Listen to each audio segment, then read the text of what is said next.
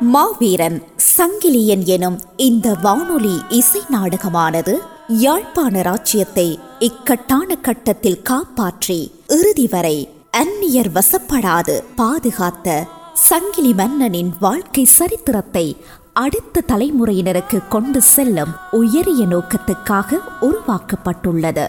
இவ்வானொலி நாடகமானது எந்த ஒரு தனிநபரையோ மதத்தையோ சமூகத்தையோ புண்படுத்தும் நோக்கத்திற்காக உருவாக்கப்படவில்லை. குறுநாவல்கள் நாவல்கள் கவிதைகள் நாட்டுக்கூத்துக்கள் என பல வடிவங்களில் உள்ள சங்கிலி மன்னனின் வாழ்க்கை சரித்திரத்தின் தழுவலாகவே இந்த வானொலி நாடக பிரதி உருவாக்கப்பட்டுள்ளது. தமிழ் நேயர்களின் புரிதலுக்காகவே போர்த்துக்கீய கதாபாத்திரங்களும் சிங்கள கதாபாத்திரங்களும் தமிழ் மொழியிலேயே பேசப்படுவதாக சித்தரிக்கப்பட்டுள்ளது.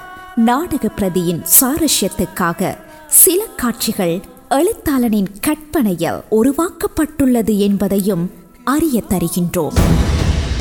மாவீரன் சங்கிலியன். மாவீரன் சங்கிலியன். வானொலி இசை நாடகம்.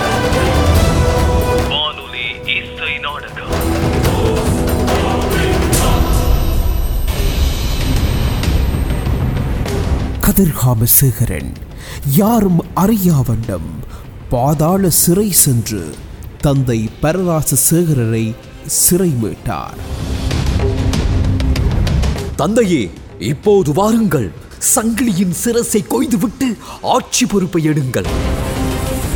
அவசரப்படாதே கதிர்காமசேகரா. இப்போது உன்னையும் நான் இழக்க விரும்பவில்லை. நீ அவனோடு போர் புரியாதே. அப்படியென்றால் நாம் இப்போது எங்கு செல்வது? யாரிடம் தஞ்சமடைவது? யாரிடமும் தஞ்சமடைய தேவையில்லை. நேராக சுழிபுரம் செல்வோம். அங்கு இருக்கும் எமது பழைய ராசதானியில் இருப்போம்.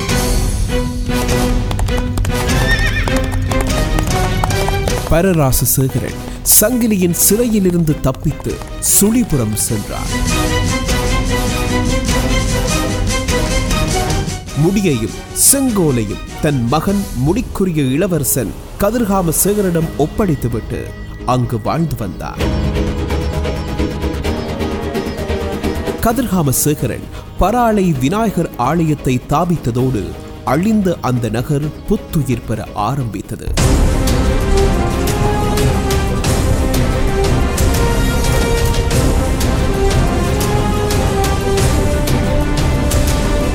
பரராச சேகரன் சிறையில் இருந்து தப்பிய தகவலும் சங்கிலிக்கு சென்றது. இப்போது என்ன செய்வது மன்னரே? அதை அப்படியே விட்டுவிடுவோம் சேனாதிபதி. என் தந்தையை சிறையில் அடைத்ததை எண்ணி நான் மிகவும் வேதனைப்பட்டேன்.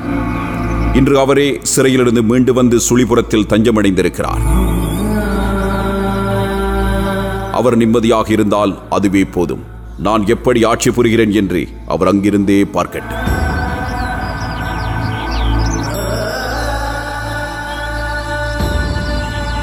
இந்த நேரம் பரக்கிருபசிங்க முதலி சங்கிலியை காண வந்தார்.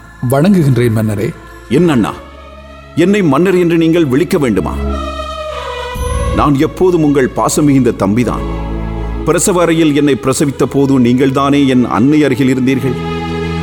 நீங்கள்தானே என்னை முதன் முதலாக தூக்கி வளர்த்தீர்கள்? அவ்வளவு பாசம் இருந்திருந்தால் நீ அரியணையில் ஏறும்போது எனக்கு அறிவித்திருக்கலாம் தானே? அல்லது தந்தையை சிறையில் அடைக்கும் போதாவது சொல்லியிருக்கலாமே. எல்லாம் முடிவடைந்த பின்னர் தானே அறிவிக்கின்றாய். அப்படி இல்லை அண்ணா. எல்லாம் திடீரென்று எடுக்கப்பட்ட முடிவுகள். நீங்களோ கொஞ்ச நாட்களாகவே இங்கு இருக்கவில்லை. மூலிகை செடி தேடி கடல் கடந்து சென்று விட்டீர்கள். அதனால் தான் என்னால் எதுவும் உங்களுடன் பகிர்ந்து கொள்ள முடியவில்லை. சரி அதை விடுங்கள். என்னவையில் உங்களை என் மகாமந்திரியாக நியமித்துள்ளேன். உங்களுக்கு இதில் சந்தோஷம்தானே? நான் மகாமந்திரியாகவா? ஹ, எனக்கு என்ன தகுதி இருக்கிறது? என்ன தகுதி இல்லை? பொறுமை இருக்கிறது நிதானம் இருக்கிறது எந்த விடயத்தையும் சிந்தித்து செயலாற்றும் விவேகம் இருக்கிறது இது போதாதா?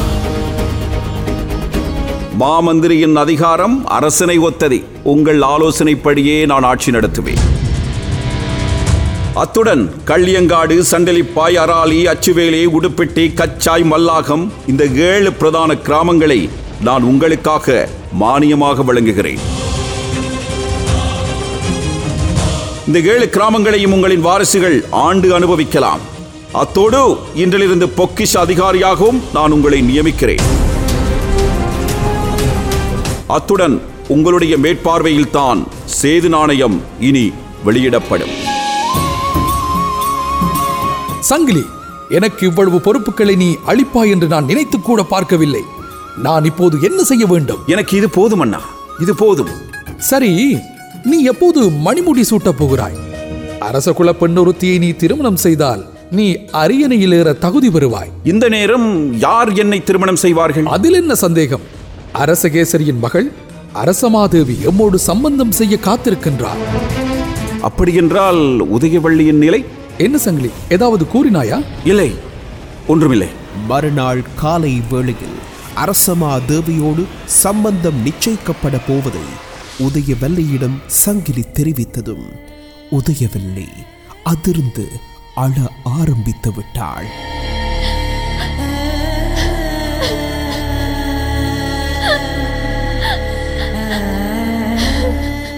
உதயவள்ளி ஏன் அழுகிறாய்? அழுவதற்கென்றே பிறந்திருக்கிறேன். ஏன்? நான் அழக்கூடாதா? உதயவள்ளி என்னை அப்படி அழைக்காதீர்கள். என்னை ஏமாற்றி விடுவதற்காக என்னை காதலித்தீர்கள். என் ஆசை கனவுகளை சிதைத்து விட்டீர்கள். உதயவள்ளி நான் சொல்வதை கேள். இன்னும் கேட்பதற்கு என்ன இருக்கிறது? கேட்டு கேட்டு நான் ஏமாறினதுதான் மிச்சம். உங்களை திருமணம் செய்து கொண்டு பட்டத்து ராணியாக இருக்க ஆசைப்பட்டேன். இன்று எல்லாம் வீணாகிவிட்டது. உதயவள்ளி நீ என்னை காதலித்தாயா அல்லது பட்டத்து ராணி என்ற பதவியைத்தான் காதலித்தாயா? இரண்டையும் தான் நேசித்தேன்.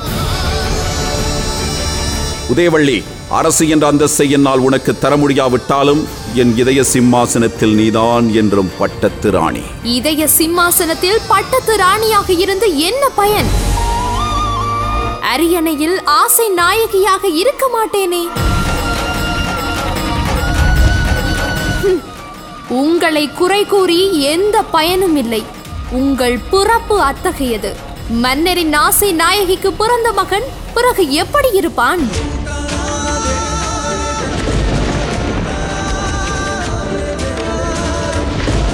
இதை கேட்டதும் சங்கிலி துடி துடித்து போனான். மறுபேச்சு பேசாமல் அவ்விடம் விட்டு விலகினான்.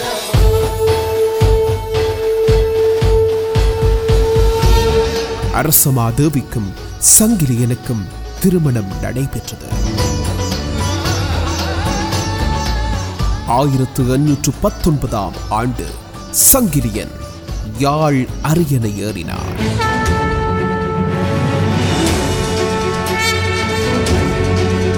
ஆனால் சங்கிலியை அரசனாக அரச அவையும் சிங்கை நாட்டு மக்களும் ஏற்றுக்கொள்ளவில்லை. சங்கிலியன் உலா சென்றபோது ஏழாளை பருத்தித்துறையை தவிர்ந்த ஏனைய கிராமங்கள் வரவேற்பு அளிக்காது மறுத்துவிட்டன. இனியும் தாமதிக்க நேரமில்லை. உங்கள் தந்தையை கொன்று விடுங்கள்.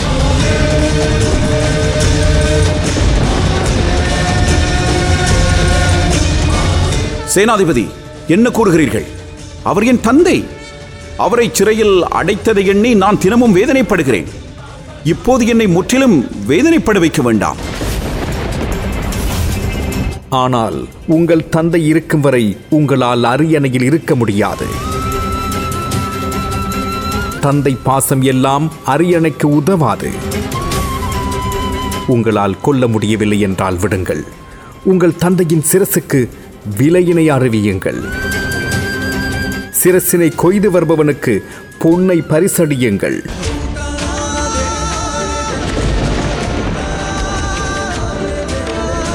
எல்லாம் நல்லை கந்தனின் சித்தம். அவர் என்ன எண்ணம் கொண்டாரோ அதுவே நடக்கட்டும்.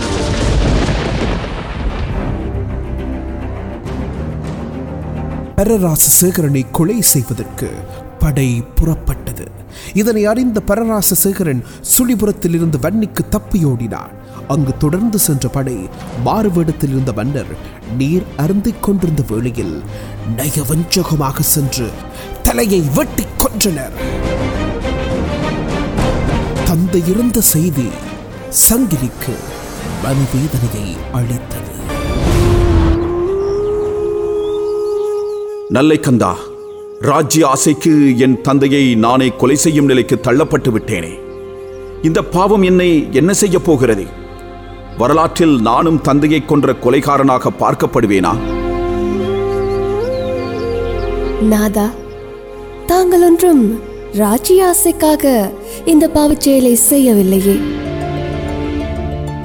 மக்களின் நலனுக்காகத்தானே இந்த காரியத்தை செய்தீர்கள். எங்கள் மக்கள் அடிமைப்பட்டிருக்க கூடாது என்ற நல்லெண்ணத்துக்காகத்தானே செய்தீர்கள். உண்மையை சொல்ல போனால் நீங்கள் இந்த நிலைக்கு தள்ளப்பட்டு விட்டீர்கள் நாதா. நான் தூண்டப்பட்டேனா? இல்லை இந்த காரியத்தை செய்ய நான் தள்ளப்பட்டேனா? அது விஷயம் அல்ல தந்தையினை கொல்ல ஆணை பிறப்பிக்கப்பட்டது என் நாவினால் தானே? செய்த பாவச்செயலை நியாயப்படுத்த நீ கூறுவது போல இப்படி பல காரணங்களை நாம் அடுக்கிக் கொண்டே போகலாம் அரசமாதேவி செய்த பாவச்செயலுக்கான பழியினை நான் எடுத்தே ஆக வேண்டும். தாங்கள் ஏன் இதை பாவச் செயல் என்று கருதுகிறீர்கள்? உயிர் கொடுத்த தந்தையின் உயிரை எடுப்பது பாவச் செயல் இல்லையா? தனிப்பட்ட காரணங்களுக்காகவும் அரசியல் அபிலாஷைகளுக்காகவும் நீங்கள் உங்கள் தந்தையை கொன்றிருந்தால் அது மன்னிக்க முடியாத குற்றம். ஆனால் இப்போது நீங்கள் செய்திருப்பது உங்களுக்காக அல்ல உங்கள் மக்களுக்காக. இது எப்படி குற்றமாகும்?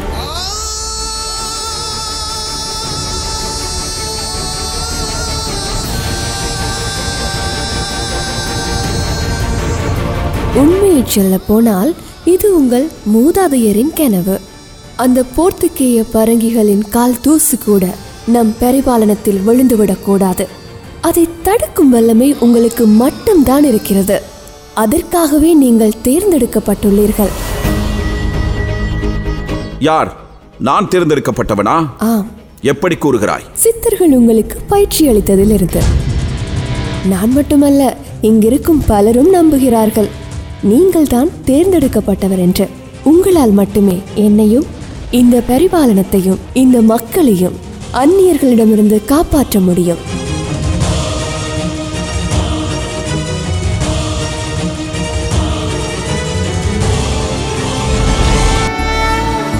நான் தேர்ந்தெடுக்கப்பட்டவனா இல்லையா என்று எனக்கு தெரியாது.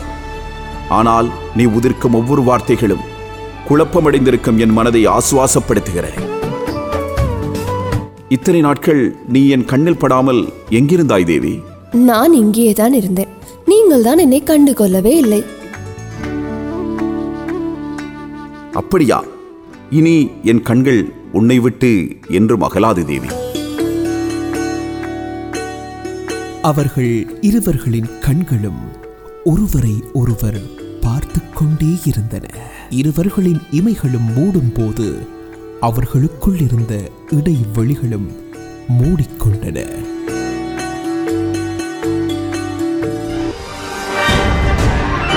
மாவீரன் சங்கிலியன் மிகுதி அடுத்த வாரம். கதை சொல்பவராக பி. டார்வின். பரராச சேகரனாக கவிஞர் அஸ்மின். சங்கிலியனாக எம் எஸ் எம் இர்ஃபான். சம்பகமாதாக்கராக பி. புண்ணியமூர்த்தி. பரக்கிருபசிங்க முதலியாக இ. கஜிந்தன். உதயவல்லியாக வி. நித்யா. அரசமாதேவியாக எஸ். ஷாலினி பிள்ளை டிஜிட்டல் குழு ஷங்கர் ரஞ்சன் அருள் டார்வின். வசன மேற்பார்வை வேலுசாமி நித்யா. தயாரிப்பு மேற்பார்வை இமானுவேல் செபாஸ்டியன். உதவி தயாரிப்பு முருகதாசன் திருவேரகன். எழுத்து தயாரிப்பு ஒலிக்கலவை மற்றும் நெறியாழ்கை. பரமசிவம் டார்வின். நிறைவேற்று தயாரிப்பு லக்ஷ்மணன் கிருபாகரன். இது வசந்தம் வானொலியின் தயாரிப்பு. இது வசந்தம் வானொலியின் தயாரிப்பு.